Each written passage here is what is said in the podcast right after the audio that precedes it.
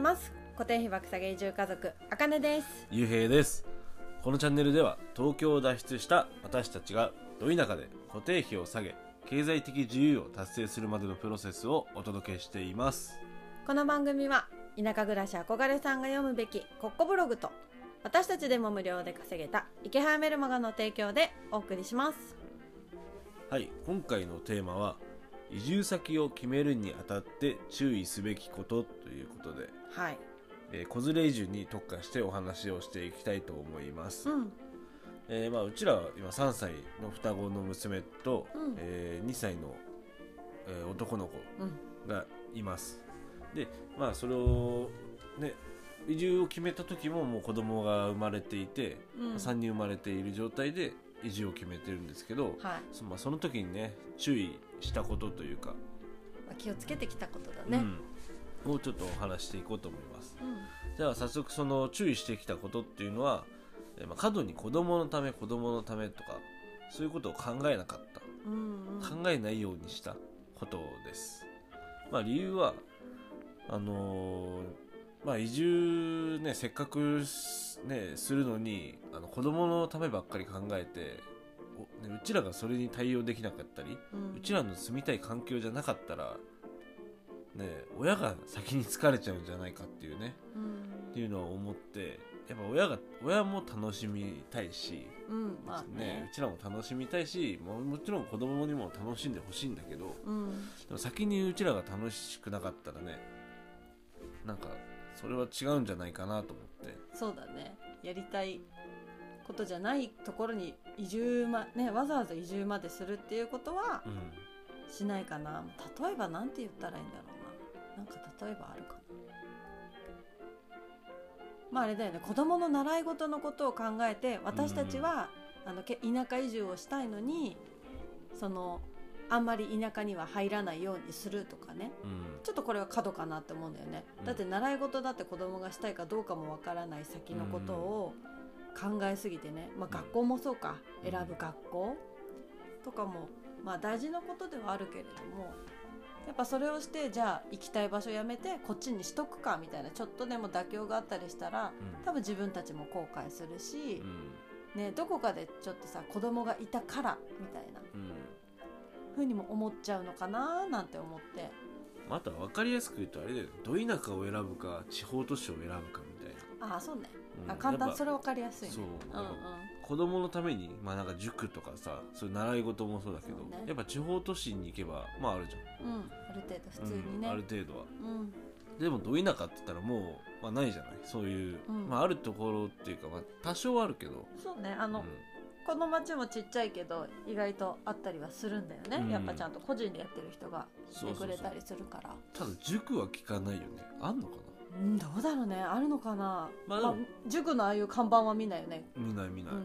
聞いたこともないし その誰かが塾やってるとかうん。行ってるとか、でもさまあちょっと話ずれるかもしれないけどさうん。田舎だから子供が少ないからさ、うん。先生がさあの個別に対応してくれやすいっていうのはあるよね。うん。だからもしかしたらそういう遅れはないのかもしれない、うん。うん、メリットとしてはまあでもそういうね子供を基準に考えたらやっぱそういう選択肢が出てくるかなって思って、うんうんうん。でもね俺的に住みたかったのはやっぱど田舎っていうのもあるし、この町を選んだのもまたぎがやりたかったうん。うんっていうのもあるしで何よりこの自然この自然の中で暮らしたかったっていうのがあるからこの町を選んでるんだけどうん。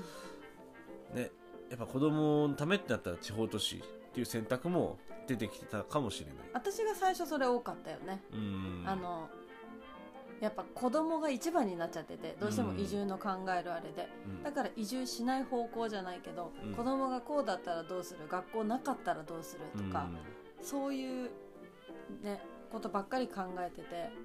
でも実際こっちでさあの知り合いができて子育てしてる人のお話とか聞いたらさう、ん。やっぱりそんなの関係ない。うん。まあ学校でね高校生になって町の高校に行かずに出ちゃうっていうことはうん。正直あるとは言ってて、うん。だから生活をね子供とする年数は少ないかもしれないけどうん。でもそれも子供の一つの選択であってうん。それを決めたんだったら親が応援するっていうそのスタンスはすごくいいなって。うん。ただそれは学校がないからっていうふうに思うか子供が選んで決めたって思うか、でまた気持ちも変わるし親子の絆っていうのもそこで違うのかなとか思ったり、そういうことを考えたりすると別にね田舎に来ても生活はできるしもちろんしてる人もいるしうん。すごくなんかその田舎の環境とどちらも経験させてあげられる場所でもあるしうん。習い事行きたかったら自転車自転車じゃない車で1時間行くその1時間が親子の会話の時間になってうん。すごくいいとも言ってたし、うん。そういうふうに考えられるこっちの人たちの思いは素敵だなと思って田舎に子連れ移住するっていうことは怖くなくなったんだよね。うん。うん。あとはやっぱあの子供に選択肢をこう与えられる早い段階で。うん。なんて言うんだろう。まあ選択肢な、まあ、高校選びでもそうだし、うん。やっぱこっちって高校町内で行くか、まあ、もう町外に出るかっていう感じじゃん。まあ東京とかね地元の千葉にいたら寮に入るってことはあんまり考えづらい。うん、ないね。だからやっぱ実家から通うっていうのが大体のルートだと思うんだよね、うん。でもこっちってね結構寮に入る人が多いじゃん。そうね。やっぱそう外に行きたいって思う子がね多いから、その結構重い選択をうん。若いうちに取るうんっていうのがまたその成長につながるんじゃないかなと思って。うんだしその選択を選択肢があることがまあまずいいなとうん思って。うん。そう。そうそう、うん、だからそう。まあだからあんま子供子供って考えないでやっぱり自分のね、そうだね。住みたいとこやりたいこと。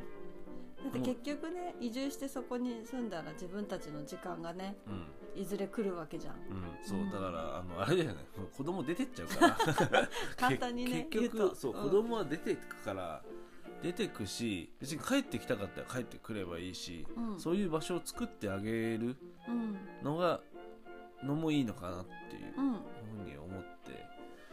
だから本当このね今山形県小国町にいますけどうんここに住 住んだなんてもう完全に俺のわがままだと思ってる。うん俺の気持ち一択だもんね。そう。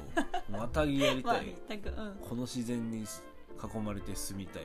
その気持ちだけ、まあ、あとは子供はねあの別に大学行くっつって、まあ、東京の大学とかね千葉の大学行くっていうんだったらあのうちらの両親の家に住めばいいし。うんうん。うんでまあ、ね。卒業して帰ってきたくなったら帰ってくればいいしその辺はもう子供にね自由に選ばせてあげれば、まあ、責任取ったって言えんじゃないかな。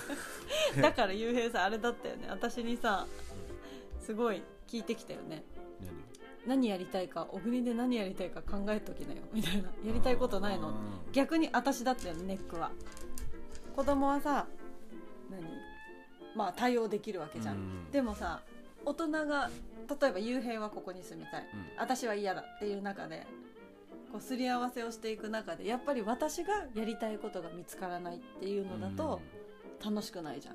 行ったとしても。でもだってそもそもアウトドアが好きだからまあね田舎は、まはあ。いつかはこう納得してくれるというかなんかそんなだって都会に住んでて都会を楽しんでなかったじゃん。正直 俺たち。ってそうね。別に。都会って買い物してるくらいだもんね。う、そうそうそう、うん。都会の楽しみ方って分かんないかもな。うん。できてなかったかだって結局休みになったらさこう外行ってさだから実家とか方に帰ってさ、うん。バーベキューしたりとかさそうだね。いうアちご狩り行ったりとか。そうそういうアウトドアなことをしてたじゃん。かもね。ああそうか。うん。あとねこあのーねこれを言ったらあれだけども大人が思うよりあの子供の適応能力っていうのは本当にすごいものがあって、ね、すぐ慣れるよね。そう。大人より子供の方が慣れる、まあね早いかもね。環境になれるのはねうん、その人とかはちょっと別だけど、まあまあそうだね、うん。それはもう性格があるからあれだけど、うんうん。環境にはすぐ慣れるよね。あの面白いものには自然と引き込まれていくというか、うん。ねあの、まあ、田んぼがあればね田んぼに入っていくし用水路でも遊ぶし、うん。日々見つけりゃ触るし。うん。あとね猿とかのうんちも触るし。うん。そう山登ればねうん本当いろんなもん取って振り回して、投げてうん。怒られ。いや本当に子供の適応能力うはん。素晴らしいなって思うようね、ん、親より全然慣れるの早いし。うん、そうだね。だからまずは親が住みたい環境を考えてみるのがいいと思います。はい。はい。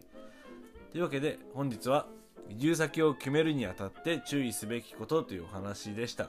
で今日の合わせて聞きたいなんですけども子供が理由で諦めてない私たちなりの子連れ移住の責任の取り方というお話を概要欄に貼っておきます。まああのまあどういう話？えこれはねあの、まあ、私たちの選択でこういうふうに田舎暮らしを決めたっていうところでうん。今後多分子供がこうやりたいこととか出てきた時に、うん。あのしっかりとサポートしてあげられるような責任の取り方をしていきたいなっていう話をはい。しました、はい、はい。ぜひ聞いてみてください、はい、それでは今日も聞いてくれてありがとうございました。またねー